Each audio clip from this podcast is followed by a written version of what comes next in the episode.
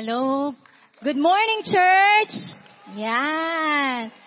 So, hindi si Pastor Tim ngayon ang magtuturo sa atin, pero I hope open pa rin yung heart ninyo na makinig ng word ni Lord.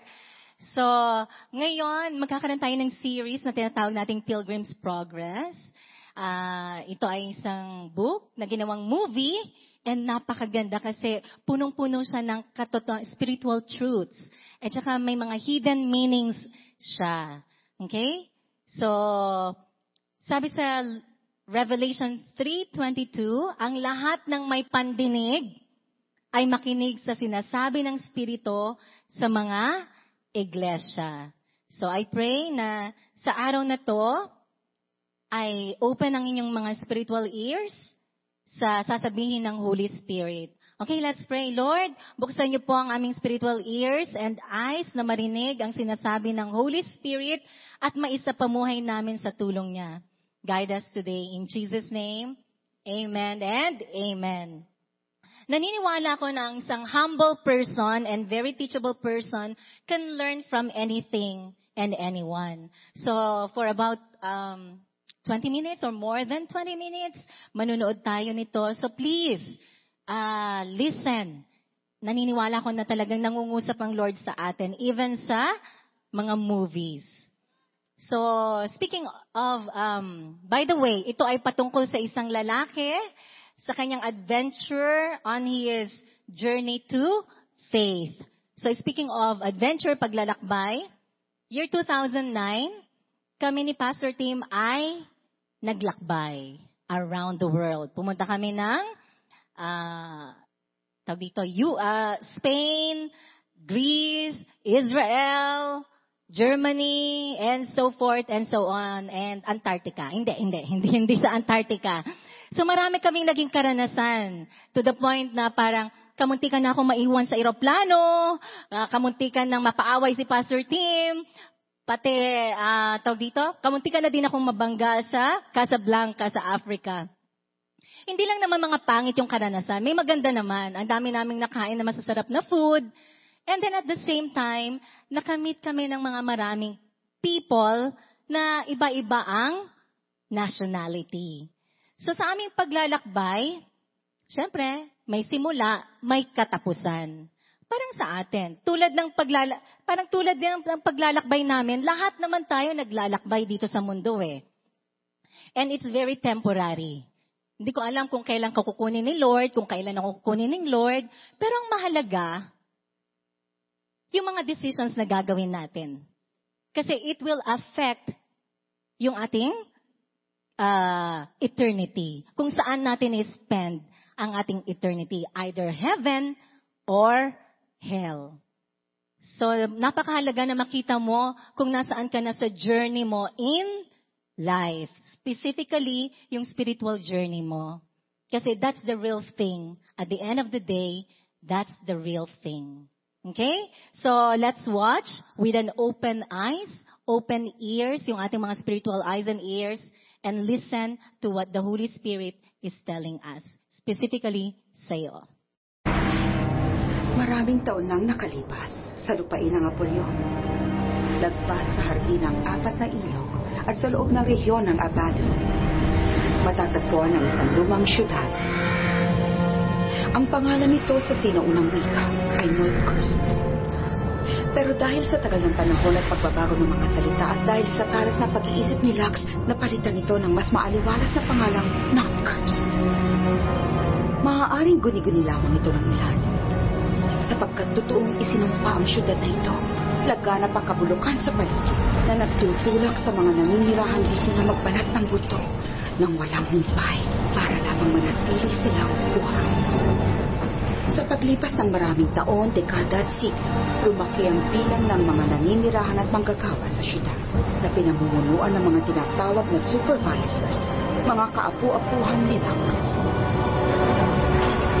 sila ang mga mahuhusay na tagapangasirang nagpapanatili sa syudad sa pamamagitan ng walang hanggang pagrebyebo ng mga tao. Obstinate heavy. Sirod! Christian Pilgrim. Sirod! Ah! Naku pa! pinakamahalagang trabaho sa lahat. Kaya naman, isang araw, nagkaroon ng malaking kaguluhan ng matagal sa lugar. May isang manggagawa kong tumakas!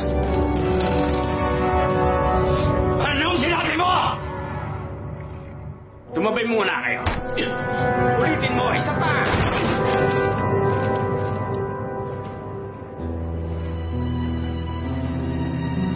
Oh! Ay, naku po.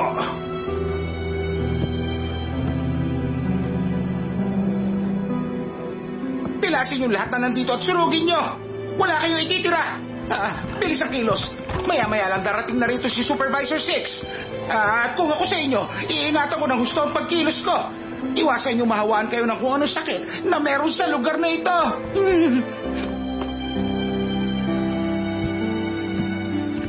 Kung ganun, siya pala yun. Hindi ka nagkakamali. Sa si Faithful Pathfinder. Eh! Baliw talagang isang to.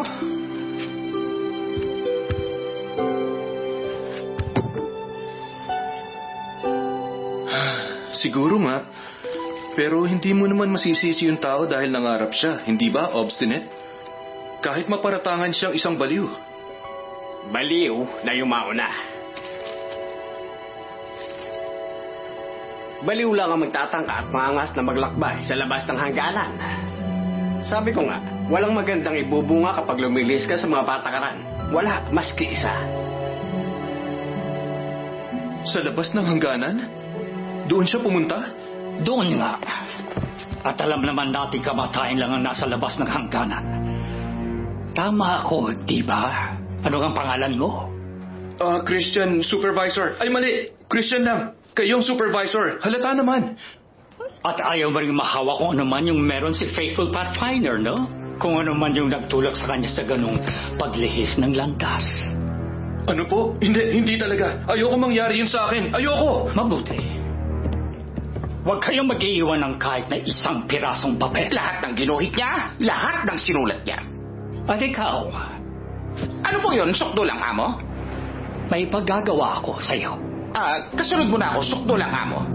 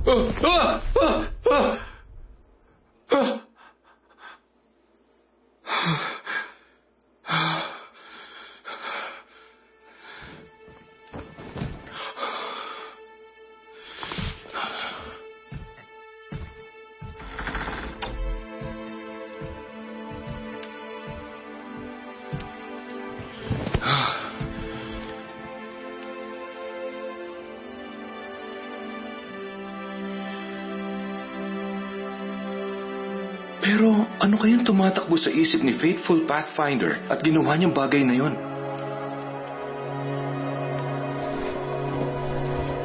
Ayon sa kwento ng karamihan, walang basta na lamang nakakahanap sa aklat.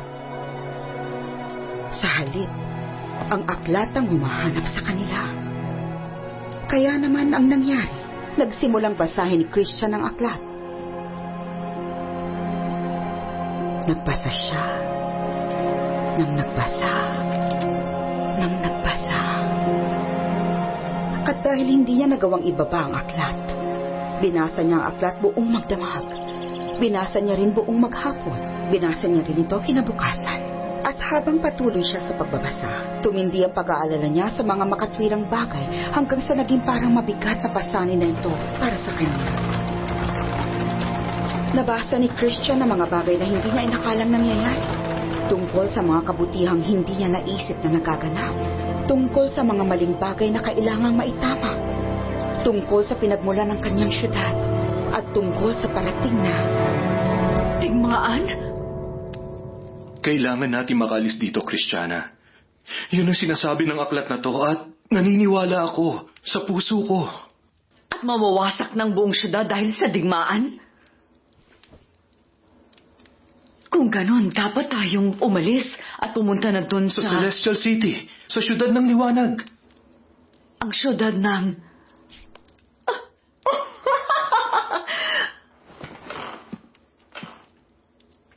Isa lang yung aklat, Christian. Kung babasahin mo lang sana to, mauunawaan mo agad. Meron itong... Ah! Ah! Ah! Katuturan? Hinihingi mo sa akin at sa mga bata na sumunod sa'yo sa labas ng hangganan? Hindi, Christian. Walang katuturan yon. Walang-wala. Mula nang sinimulan mong basahin yung aklat kung ano-ano nang sinasabi mo sa akin, para ka nang nababaliw. Mawawasak ang buong syudad, masusunog ang buong syudad. Ah, Mahirap na para sa akin at sa mga anak mo na makita kang nakahukot at mukhang kaawa-awa. Ito sa bigat ng. Pasanin? Anong pasanin, Christian? Tingnan mo ang sarili mo, napakapayat mo na. Habang patuloy ako sa pagbabasa, lalong bumibigat ang pakiramdam ko. Hindi mo ba nakikita? Christian, Alam ko. Mukhang kabaliwan lang to lahat. Alam ko yun. Pero mahal na mahal kita at... At gusto ko lang kung ano makabubuti para sa ating lahat. Pag nawasak nga itong syudad. Sa sandaling mawasak nga itong syudad, ayoko na ikaw, ang mga bata, o kung sino mang nakatira dito ang mawasak din kasabay nito. Mahal na mahal kita, Kristiyana. mamili ka. Ano? Mamili ka, Christian. Ang mga bata at ako, hindi ka na namin kayang makitang ganito. Araw-araw, gabi-gabi. Mamili ka kung anong gusto mong gawin. Dumito ka sama namin o umalis. Dahil hindi kami sasama sa'yo. Hindi, Christian.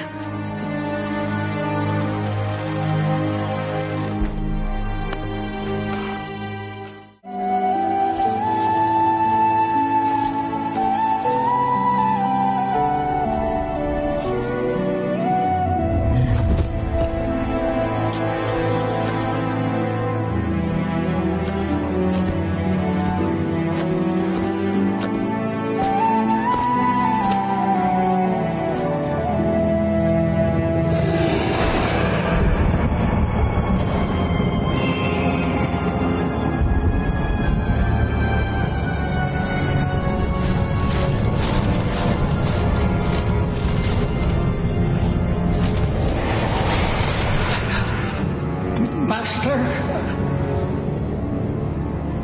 Anong kailangan mo?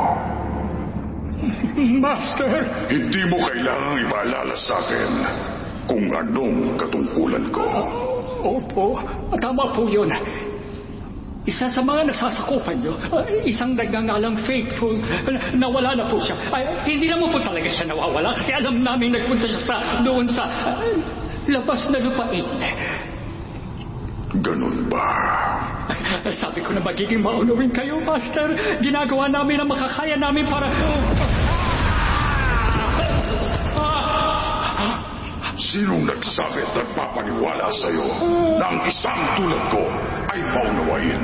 Ah, ano, ah, um, Master kasi... Oh, Lumayas ka! Ah, hindi naman mauulit! Master, sinisiguro ko sa inyo... Halika! Ano po yun, Master? Maging alisto kayo. Ang isang hangal may kakayahang makahigayat at makahila ng isa pang hangal.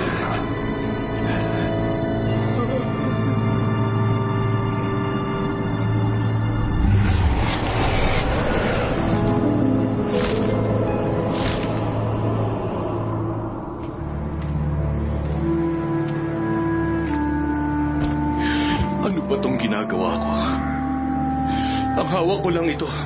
Itong mapa. Paano kung hindi ako makabalik sa syudad para mailigtas sila? Anong dapat kong gawin? Anong dapat kong gawin? Sa palagay ko, masasagot ko ang katanungan mo yan. Ha? Ah, ah, hindi ko po kayo napansin. Hindi mo ako napansin kasi kararating ko lang. Ang pangalan ko, Evangelist.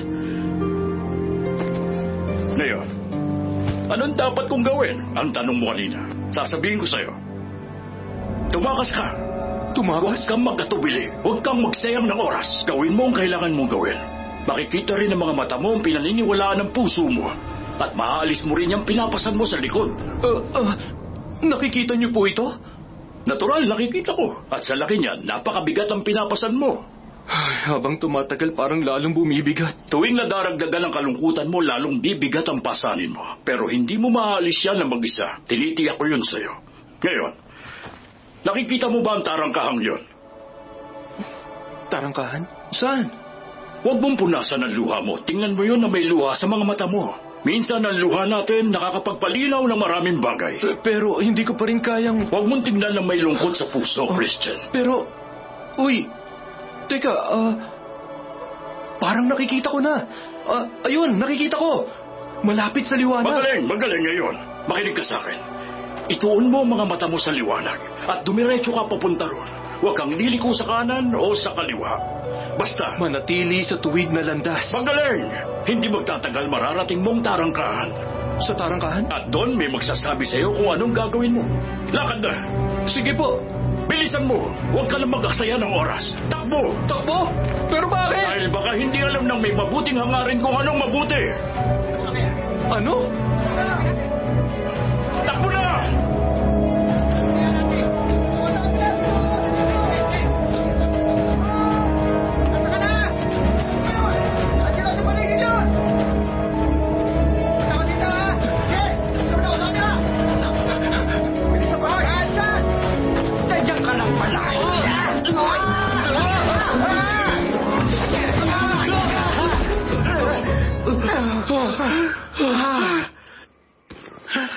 Obstinate?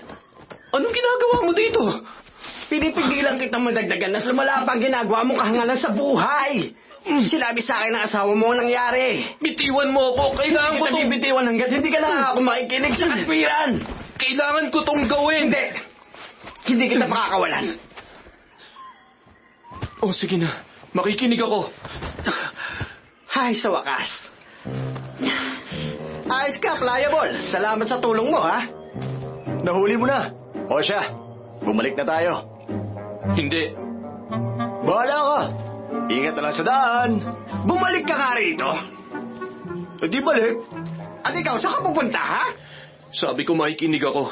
Hindi ko sinabing titigil ako. Nako, pasaway ko. Hintayin mo ako, Christian!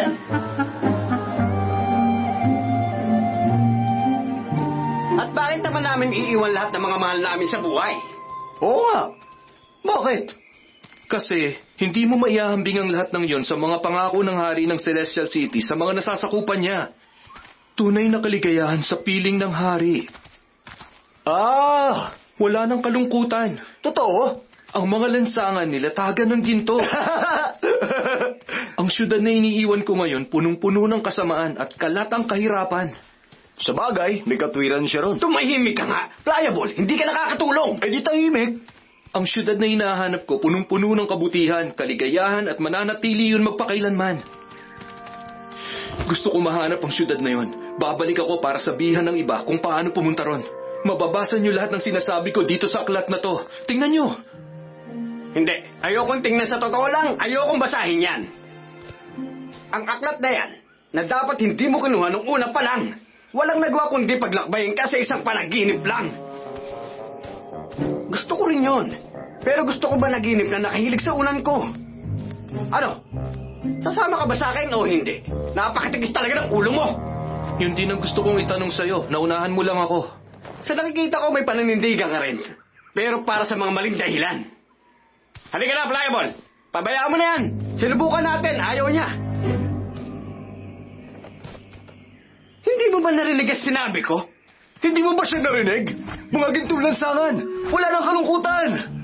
Ano? Huwag kang hangal. Ah, teka lang ah. Ano na? Walang katapusang trabaho, nasisira mga kagamitan, gintong lansangan, at wala nang kalungkutan. Hmm. Umuwi ka na. Abat, Wala akong nakikitang masama sa pagbabago ng isip ko. Malamang wala. Sigurado ka bang hindi magbabago ang isip mo, obstinate? Mukha bang gusto magbago ng isip ko? Mga hangal! Papunta kayo sa kamatayan nyo! Ay, nako. Yung mga asawa nyo at mga supervisor ang makakatanggap ng balita ko. Ano?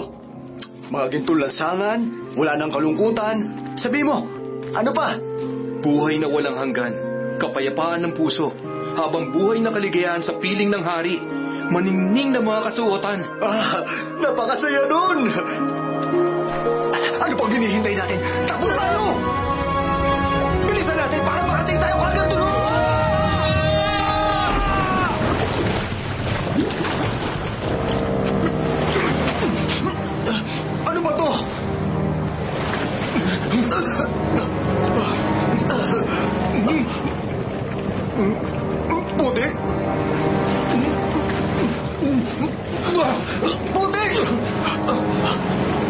Pliable, ayos ka lang? Abutin mo ang... Nagkamali ako. Hindi na ako dapat nakinig sa'yo. Babot! Banggit mo! Lansangan! Maningning na mga kasuotan! Maningning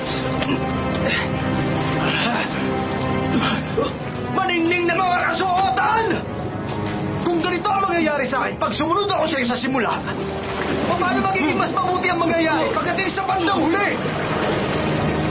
Sa'yo na lang yung aklat na sinasabi mo! Pero, Wala akong nakikitang masama sa pagbabago ng isip ko. Bahala ka na dyan! karawa mo na!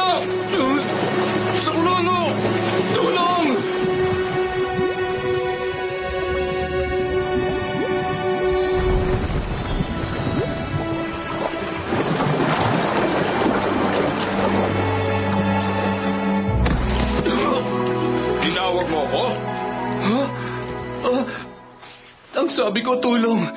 Hindi ko na alam kung anong gagawin ko.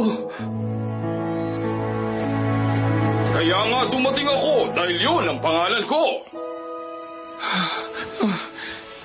Salamat sa... Ah! Ayos na? Bakit hindi nyo ginamit yung daan na nandoon? Anong daan?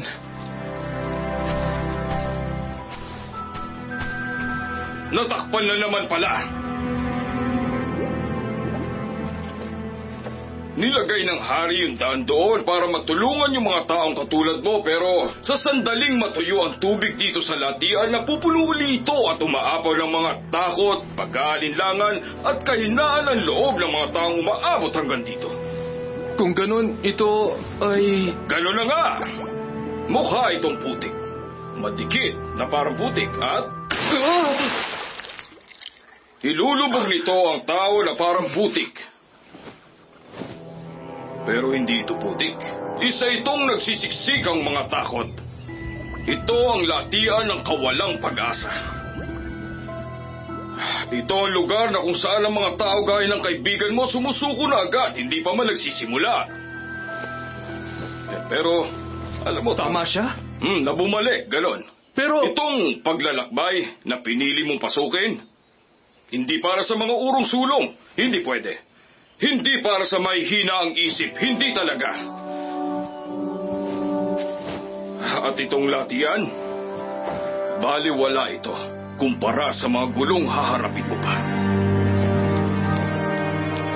Sandali, pwede ba ako magtanong sa'yo? Kilala mo ba kung sino ang celestial na hari? Pinadala niya ako dito. Nakita mo na ba ang Celestial City? Oo, nakita ko na. Kung ganun, tumabi ka. Alam ko, mahirap ang daan papunta doon. Nabasa ko yun dun sa aklat. Ang magagawa ko lang umasa sa tulong ng hari sa pagpapatuloy ko ng paglalakbay ko na desidido akong tapusin. Hindi mo na ako kailangan pang kumbinsihin ngayon, Christian. Dahil malaki ang tiwala ko na ibinaling mo na ang mukha mo sa liwanag at hindi ka na babalik sa dati. Magpatuloy ka sa paglalakbay. At huwag mong kalilimutan, ang tulong, kahit na sa anumang anyo hugis, hindi malayo, nasa tabi-tabi lang. Okay, so yung movie na to, meron siyang hidden meaning. Okay, may mga spiritual meanings dyan. And sabi, katulad nito, yung book, hindi niya pinangalanan, pero yun yung Bible. And then yung burden doon sa back ni uh, Christian, yun ay guilt and sin consciousness. Okay? So kung alam mong may kasalanan ka, alam mo mabigat. Di ba? And then si Christian, sinisimbolo siya ng uh, bawat tao na kung saan nagdesisyon silang sumunod kay Jesus. Okay? So unang place, makikita natin dito yung city of destruction. Ito yung hometown ni Christian. Ito yung lost status. Pag sinamong lost, naliligaw, nawawala. And then it refers dun sa destiny na kung saan destiny niya ay impyerno. So the city stands as a symbol of the entire world as it is. So kung saan puno ng kasalanan, ng sorrow and corruptions. So walang walang tao na tumitira dito ang magkakaroon ng ano, hope of salvation. Kaya kailangang umalis. So, con- na-convince si Christian na kailangan niya talagang umalis sa city na yon dahil ito ay wawasakin. Okay? So, kahit mag-isa niya, tuloy-tuloy siyang nag-journey para sa celestial city na kung saan yun ang heaven. Okay? So, ano ba yung pag sinabi mong lost? I am lost nawawala ka, naliligaw. Di ba? Parang kung halimbawa nag-bike ka, pumunta ka sa isang place, medyo mali yung turn mo, nawala ka. Okay? Yung mga bata, hindi ko alam kung sino sa inyo, kung halimbawa sa isang mall, medyo lumayo ka sa magulang mo hanggang sa nalayo-layo ka na, nawala ka na. Pag sinabi nating spiritual uh, pagiging uh, lostness is ito yan, every human being is a, is either lost or found.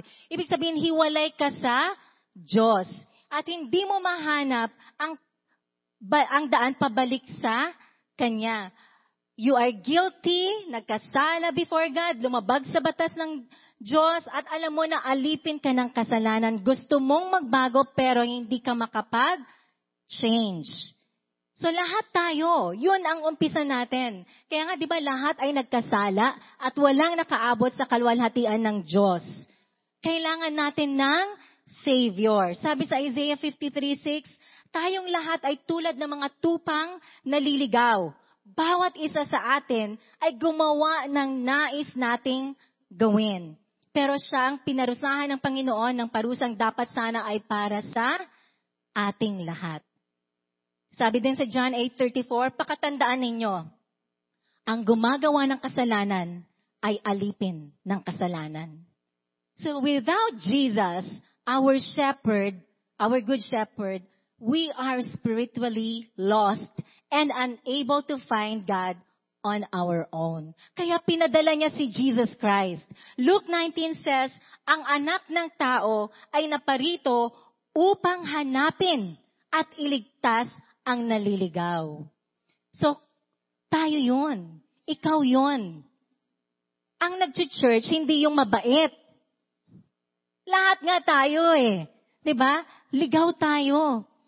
Lahat tayong makasalanan at walang nakaabot sa kaluwalhatian ng Lord. And kaya ang bait-bait ng Diyos mula sa langit, pinadala niya si Jesus mula sa langit papunta dito sa lupa para gawin yung mga bagay na hindi natin kayang gawin para sa ating sarili. Ang tanong, ikaw ba ay lost or found? Meron ka na bang personal na love relationship kay God? O puno ka pa rin ng guilt?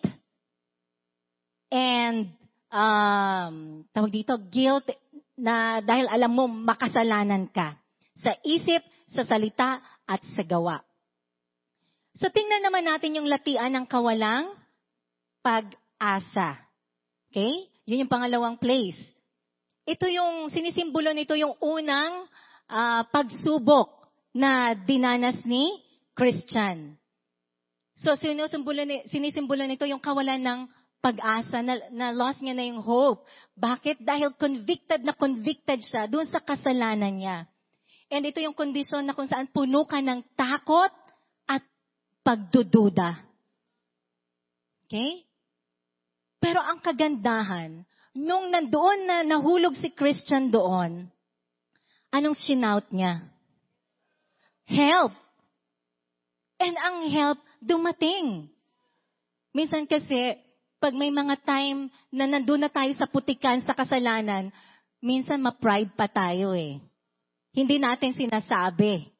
Pero once na mag-ask ka, Lord, help me. Hindi maraming salita. Just help me, Lord. Yung help darating. And ano yung binuhos niya? Tubig. Ang tubig ay salita ng Diyos. Nililinis niya yung ating pag-iisip na marumi. Patungkol sa Diyos, patungkol sa sarili natin, at patungkol sa ibang tao. Di ba? Ang daming beses niyang binubuhusan ng salita ng Diyos. So I hope you will go to people na kung saan pag mag advise bibigyan kanya ng Word of God, not yung talino ng mundo. Kasi hindi malilinis ng, ng worldly wisdom yung pag-iisip natin. So naliwanagan si Christian. Tingnan mo ha, yung spiritual journey mo kay Lord. Kasi it's a journey.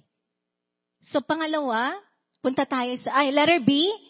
So doon tayo sa place. Marami pang place. Kaya very excited ako kasi ang dami pang place na napuntahan niya. Pero dyan lang muna tayo. So be people. So, dalawang klase. May mga people na mag-help sa atin, helpers. May mga tao din na hinderers, mga naghihinder sa atin para tayo ay umunlad sa ating spiritual na paglalakbay. So, may mga tumutulong katulad ni evangelist. Si evangelist, sinisimbolize niya yung person na nag-spread ng good news, ng salvation from sin through Christ Jesus. Mga spiritual guide ba? Mga people na mag invite sa'yo, lika punta tayo sa church. Lika magbasa tayo ng Bible. Halika doon tayo mag-cell group tayo. See? Ang ini-spread niya, good news. Halika, punta tayo kay Lord. Okay? So, pangalawa, si help mismo. So, tumutulong siya kay Christian na doon sa latian ng, pag, ng kawalang pag-asa. And tingnan mo ha, doon sa place na yon, nung nakaalis, ah, sa place na yon, napaliwan, naliwanagan si Christian. So careful lang tayo, may mga tao naman na naghihinder. Katulad nino, ni obstinate. Bibigyan kanya ng masamang payo at susubukan kanyang hadlangan sa yung spiritual na pag-unlad. Yung progress, okay? So check mo, sino-sino yung mga tao sa paligid ko na tinutulungan akong mapalapit lalo kay Lord? At sino-sino naman yung mga tao na hinahadlangan ako para lumago ako sa spiritual na buhay ko, na journey. Katulad ni Obstinate, ang tigas ng ulo. Ito siya, pagka meron siyang decision, yun na yun. At hindi na magbabago. And he has nothing, sa kanya is, I don't want anything to do with the Bible. Meron ba kayong mga kilalang taong ganyan? Nagre-rely sila sa sarili nilang wisdom o wisdom from YouTube o mga Facebook or basta sa world. And then pliable. Ito naman yung sunod-sunuran. Pabago-bago ng isip. Madaling magbago ng isip. Sabi nga sa Proverbs 13.20, kapag ang lagi mong kasama ay isang taong marunong, magiging marunong ka rin. Pero kung ang kasama mo ay hangal, foolish person, ikaw ay mapapahamak. Sino yung mga tao sa buhay mo na nung sinamahan mo, napahamak ka? At sino naman yung mga tao sa buhay mo nung sinamahan, nung sumama ka sa Kanya, napalapit ka sa Lord? Yung buhay mo na iayos. Kasi nagpaayos ka ng buhay mo. It's really your decision. It's not my decision. It's your decision. So maaaring ikaw ay nasa sitwasyon ngayon na kung saan may mga taong nagbibigay sa iyo ng masamang payo. Sabi niya, itigil mo na yung pagpunta mo sa church, mga ganyan yan sila dyan. Ipokrito, ipokrita, pera mo lang, kukunin na. Oh, sabi niya, wag ka na mag-cell group, mag-inuman na lang tayo. Oh, wag ka na mag-pray-pray dyan. Tapos sinusubukan ka rin nilang uh, hikayating bumalik sa dati mong pamumuhay. Pamumuhay na makasalanan at malayo kay Lord. At sasabihin pa ng mga taong to, sira ulo mo. Pa-church-church ka pa. E ganyan naman ang ugali mo. Tapos babalik ka rin sa dati mong pamumuhay. And then sasabihin nila, anong pinagmamayabang mo? Nakarinig ka na ba ng ganyan? Oh, naringgan ko na yan eh. Sabi ng ate ko, baliw na ako. Kasi nag, nag, nag-start na ako ng journey ko kay Lord. Sabi ko, magpapakabaliw talaga ako kay Lord.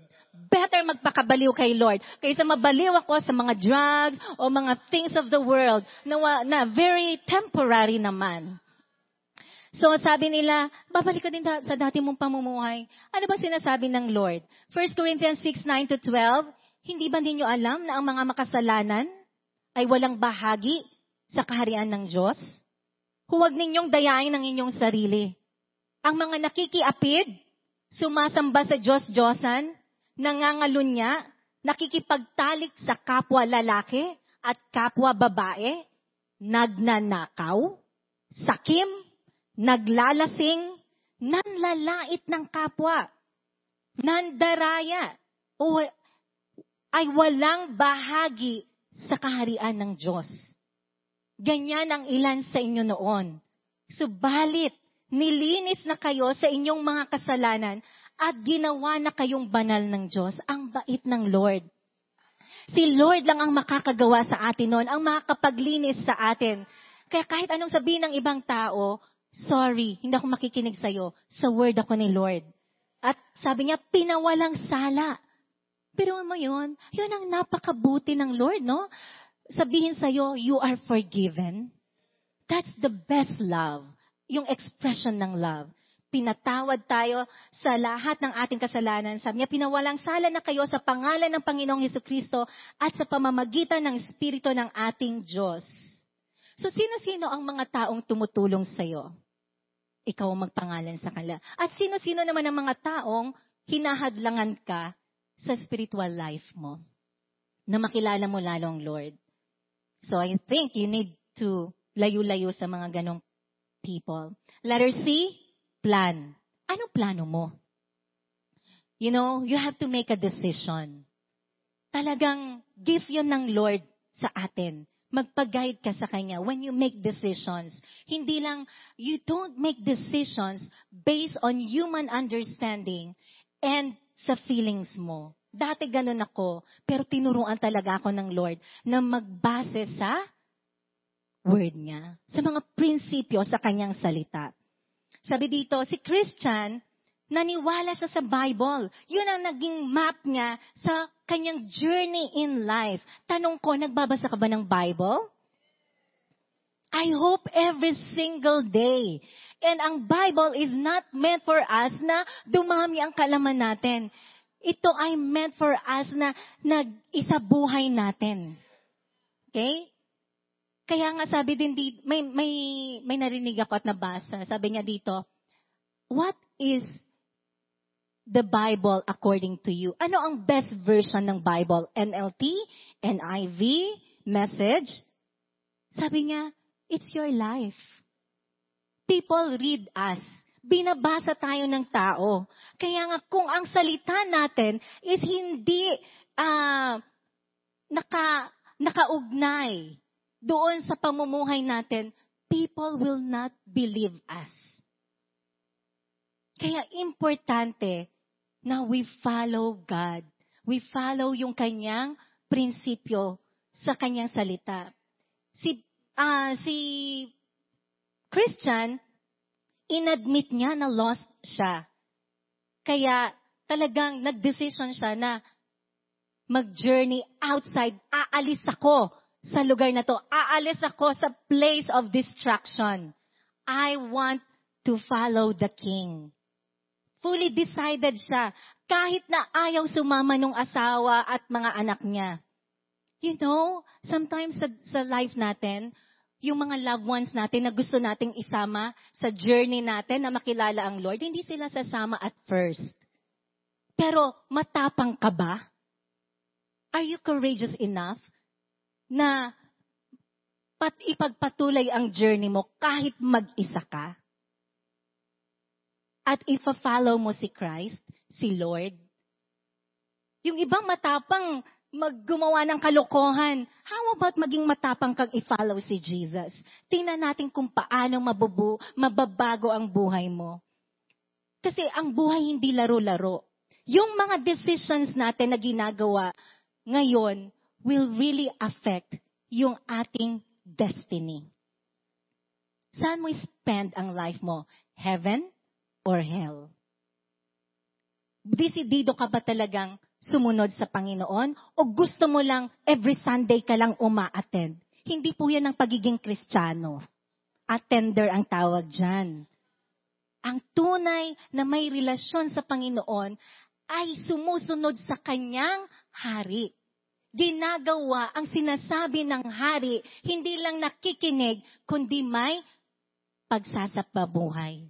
May pagsunod, may action. Okay? And did you know na ang mga demonyo, pinag-uusapan ka sa impyerno? Totoo yun. Actually, sabi sa First Peter, ang demonyo ay katulad ng isang roaring lion na walang ngipin. Pero nandiyan siya lagi para ikaw ay lapain. Okay? Talagang titingnan niya, sisingitan niya saan ka magkakasala at papasukin ka niya nag strategize siya sa buhay mo. Pero ang kagandahan, ang Lord may plano din sa buhay mo. At ito ay way talagang ito ay magandang plano para sa iyong future. At sabi din doon ng Panginoon, hindi kanya iiwan ni pababayaan man. So saan ka pa? Kay Lord. ba? Diba? Yung, syempre, ang demonyo, ang plano niya sa'yo, manatili ka sa pagiging alipin niya. Gawin mo lang yung gusto mong gawin. Yung maganda sa laman mo. Yun ang gusto ng demonyo. Hindi ka naman nakikita ng ibang tao. Pero actually, kita ka naman ng Lord. ba? Diba? Ang nais ng Lord ay buhay na walang hanggan, buhay na kaaya-aya para sa iyo. Yung bang may freedom ka, freedom to follow Him. Not to follow yung sinasabi ng flesh. So Luke 14.6, ang sino mang nais sumunod sa akin, pero mas mahalaga sa kanya ang kanyang ama at ina, asawa at mga anak, mga kapatid, at maging ang kanyang sarili ay hindi maaaring tagasunod ko. Maaring, baka fan, fan fans ka lang ba ni Jesus? O talagang tagasunod ka? Sabi niya, kung mas mahal mo ang nanay at tatay mo at yung sasabihin nila sa iyo, you are not worthy to be my follower, my disciple. Kasi ang Lord, kapag tinawag ka niya, ang hinihingi, ang hinihingi niya sa atin, hindi 99%, hindi 50%, 100%. All in. Either hindi ka sa Panginoon o kanya ka. Hindi pwedeng yung isang paa mo nasa mundo, yung isa sa kabila. Actually, pag ganyan ang buhay mo, talagang sa mundo ka, hindi ka kay Lord. Hindi nga, hindi laro-laro ang pagiging follower ni Jesus. Binigay niya ang kaisa-isang anak niya, pagkalaro-laro pa ba yun? Buhay niyang binigay niya. Isig sabihin, ganun kakahalaga sa Lord. Kaya mo rin bang ibigay ang buhay mo sa Kanya? So, seek Christ with a whole heart, not half-hearted. And not, please, don't listen to those people that will tell you na you are okay without Jesus. That's the baloney. That's a lie. Actually, kahit sasabihin mong okay ang buhay mo, at the end of the day, alam mo, there's something missing in your life. Because you are created for Jesus and by Jesus. So not all people that we want to come with us in our journey, uh, in our faith journey will come. But be courageous to follow the King even if you're alone. Kahit mag-isa mo, ako mag-isa ko. mag-isa ko na, na nauna sa family namin. Sabi, kin- kin- kinorner pa ako ng mama ko, baka ikaw ha, maging panatiko ka na dyan ha. Ninitian ko lang ang mamang ko, pero tuloy ang ligaya. Tuloy ang pagkilala sa Panginoon. Tuloy ang pag-church. Tuloy ang pag-win souls and make disciples. Kaya nandito ako. Wala ako sa Palawan. Na, na born again ako sa Palawan. Nakakilala ako sa Lord sa Palawan. Pero ginaid ako ng Lord dito. Still doing His will. Not perfect. Nadadapa-dapa. Pero bumabangon by His help. Okay? So, anong nag-guide sa'yo sa journey mo in life? Anong decision mo regarding, regarding sa spiritual life mo? So, application, evaluate mo yung status mo. Ikaw ba ay ligaw? Yeah, it takes humility na i-admit na ikaw ay nawawala. At kailangan mo ng Savior. Because ikaw ay lugmok sa kasalanan. Natagpuan ka na ba? So, unang-una, admit that you are lost. You need a Savior. And then agree with God na yung mga kasalanan natin deserve punishment. And we acknowledge that the punishment Jesus suffered was sufficient to pay for it. Yung kasalanan natin may kabayaran. At ito ay kamatayan. Pero ang bait ng Lord, instead na tayo ang nasa cross, si Jesus na lang. Ang kailangan lang nating gawin is receive that gift through faith. Hindi dahil sa mabait ka o mabubuting gawa para mabayaran mo si Jesus. No! It's by faith. Manampalataya ka sa ginawa ni Jesus doon sa cross na binayaran niya na ang kasalanan. Pangalawa, decide to get out of that state of lostness and get rid of sin. Paano? Yun nga, ask ka ng help. I need help. I need Jesus in my life. Make a decision. I cannot decide for you. So help others. Kung ikaw naman ay natagpuan na, huwag ka na maglaro-laro o ikaw yung pansarili mo lang. Help others find their way back to Jesus. That's the best thing you can do. If you want to influence other people, influence them by helping them go back to Jesus. Find their way back to Jesus. Invite mo sila sa cell group. Invite mo sila sa mga services. And then yung buhay mo maging testimony sa kanila. Kaysa yung sabi ka, brother, ganito tayo, ganyan-ganyan. Tapos yung buhay mo naman, eng, eng, God can help you change and be a shining light sa mga taong nasa darkness. So when you come, they know you have Jesus inside of you. Hindi yung sabi, pag nag-come ka, pag andyan ka na, ay, may impacto, dumating na naman. Di ba?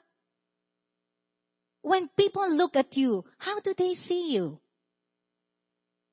They, can they see Jesus inside of you? I hope they can see Jesus inside of you. Nagliliwanag ka, nagniningning ka. Please, don't live a double life. Napakalungkot ng buhay na ikaw ay doble kara. Sabi-sabi ka ng ganito about kay Jesus, yung life mo naman di nagmamatch dun sa sinasabi mo. But the good thing is, you can repent. And God has forgiven us already. Receive mo yung forgiveness ng Lord. Proverbs 4, 26, 27, sabi niya dito, Siyasati mong mabuti ang landas na lalakaran. Sa gayon, ang lakad mo ay laging matiwasay. Huwag kang liliko sa kanan o sa kaliwa. Humakbang ng papalayo sa lahat ng kasamaan. Num- number three, make a solid decision. Please, solid decision to trust and follow the King. Sino ba ang king ng buhay mo? Who is the king of your heart? Kasi kung sino ang king, yun ang susundin mo at doon papunta ang direksyon ng buhay mo. Fix your eyes on Jesus, the author and finisher of your faith. Sabi sa Hebrews 12.2, ituon natin ang ating paningin kay Jesus. Sa Kanya nakasalalay ang ating pananampalataya mula simula hanggang katapusan. Sabi sa 1 Corinthians 4.18, Kaya't ang paningin namin ay nakatuon sa mga bagay na di nakikita at hindi sa mga bagay na nakikita sapagkat panandalian lamang ang mga bagay na nakikita ngunit walang hanggan ang mga bagay na di nakikita. Remember, nung si Christian, umiyak na siya. Sabi niya, what must I do? I, I don't know what to do. Lito siya, hindi niya alam kung sa, paano yung pupuntahan niya, saan yung pupuntahan niya. And ang Lord laging magpapadala ng people na mag-guide sa'yo. And sabi niya, see, look straight. Sabi niya, tingnan mo, andun yung liwanag. Sabi niya, hindi ko makita, hindi ko makita. Maybe at first hindi mo makita. Pero kasi we need the eyes of faith. Okay? Ang mga bagay na hindi nakikita, ano yon? Ang Diyos, pag-ibig, freedom, deliverance, ano pa? Ha? Pagkakaayos nyo ng Panginoon, peace. Hindi mo nakikita? Hindi ka pwedeng pumunta dyan sa Mercury Drug. Pabili nga ng peace. Pabili nga ako ng freedom. Wala kang mabibili. Only kay Jesus mo matatagpuan. Pero syempre, yung mga physical things, nakikita natin, pera, kotse, uh, bahay, magugunaw yan. Mawala ka ng pera, magkakaroon ka again. Pero yung relationship mo sa Lord, yun ang pinaka-importante. So I hope you will have yung mindset na for eternity. Kasi kung wala kang eter, yung yung mindset na eternity, eter, uh, ano dito? For eternity, lalaruin mo yung buhay mo. Gagawa at gagawa ka ng kasalanan. Paano? Kung anong gusto ng flesh mo, gagawin mo lang. Pero sabi, hindi ko kayang magbago. Talagang hindi ko maiwan si ganito, si ganyan. Hindi ko maiwan tong ganitong ginagawa ko. Hindi mo maiiwan kung sarili mong lakas ang gagawin mo. Anong dapat natin gawin? Pakisabi mo nga, help! Help! Mga kapatid, it's high time na talagang you make yung decision na maging solid kay God. Hindi nilalaro. Sayang ang buhay mo kung gaganunin mo lang. And sabi dito, be careful who you listen to and who you let influence your life. Sino bang pinakikinggan mo? At sino ang pinapa-influence mo sa buhay mo? Proverbs 13.20 said, kapag ang lagi mong kasama ay wise, magiging wise ka. Wise ba ang kasama mo? Ang sinasamahan mong person? Kasi kung hangal ang tao, mapapahamak ka at magiging mapurol ka. One thing na pinakikinggan mo yung tao, another thing, yung pinapa-influence mo siya sa buhay mo. Pag sinabing may influence na siya sa iyo, yung mga decisions mo, bab, ibabase mo sa sinasabi niya. I-check mo din kung saan galing yung mga sinasabi niya sa iyo. Word of God o sa sarili lang niya. Importante na sa salita ng Diyos talaga tayo. Talagang sa akin solid. Word of God. Araw-araw. Because it makes the simple wise. Yung mga aanga-anga, nagiging matalino dahil sa salita ng Diyos. It's proven. It's tested. It's pure. And it's Jesus. It's a faith journey. You know? Be aware kung anong kalagayan mo ngayon. I hope maunawaan mo kung nasaan ka and you be honest enough to admit kung nasaan ka ngayon. Ikaw ba ay nakapagsimula na ng journey mo kay Jesus o nasa city of distra- distraction ka pa rin, lost? Akala mo lang natagpuan ka na, pero yung pala tumambay ka lang doon sa place na nawawala ka. Tapos nag nasanay ka na lang doon. Nakikinig naman ako kay ganito doon sa radyo o sa TV o sa YouTube. Pinakikinggan ko naman si preacher ganito. Pero ang totoo, may relasyon ka ba talaga kay Lord? So, are you lost or are you found? Kung hindi ka pa nagsimula, time to start na. Kung nagsimula ka na sa journey mo kay Lord, pero huminto ka, bumalik ka sa dati mong pamumuhay, it's time to repent and restart.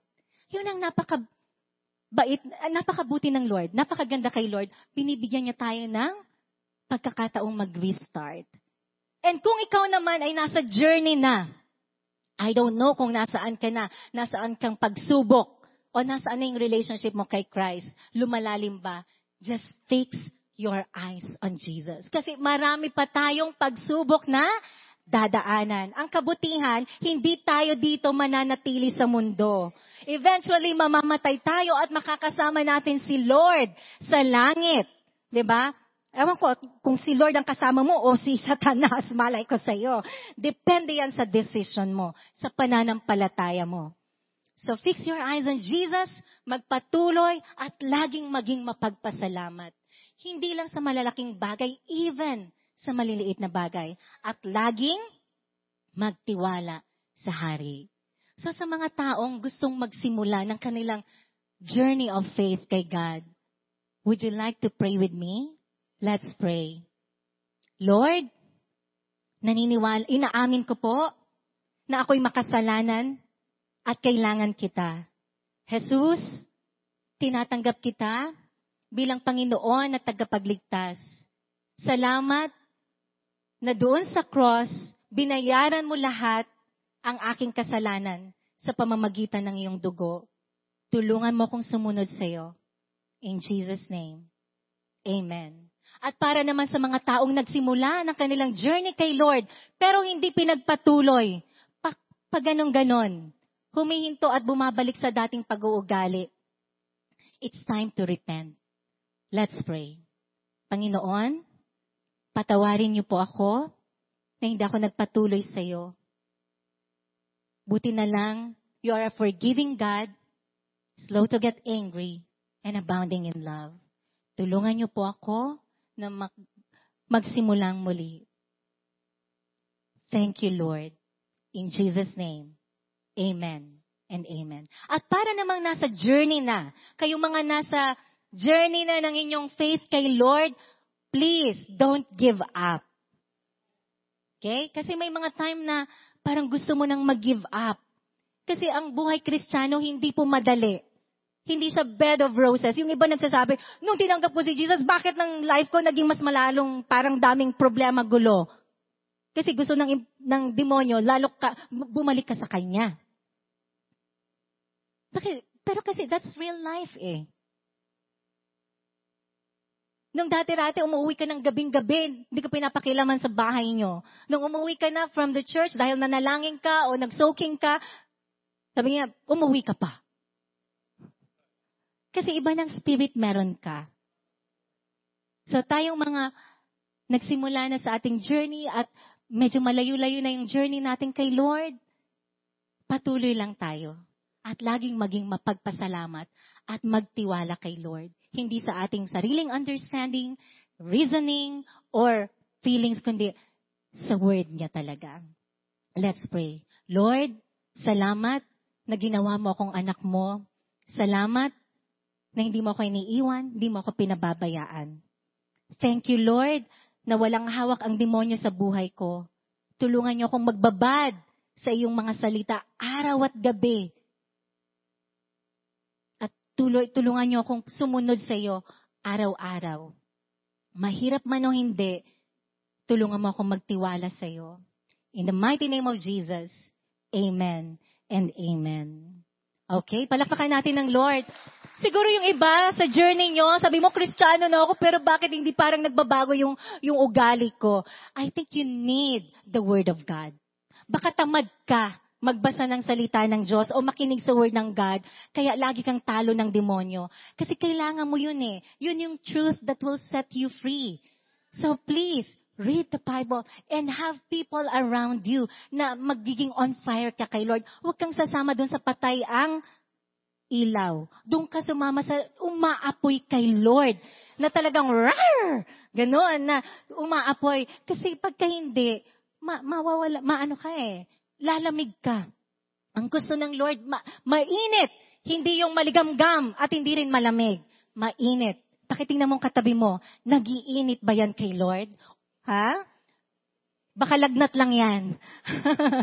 okay, dapat umiinit kay Lord. Sige mga kapatid. By the way, we have 90 days of challenge.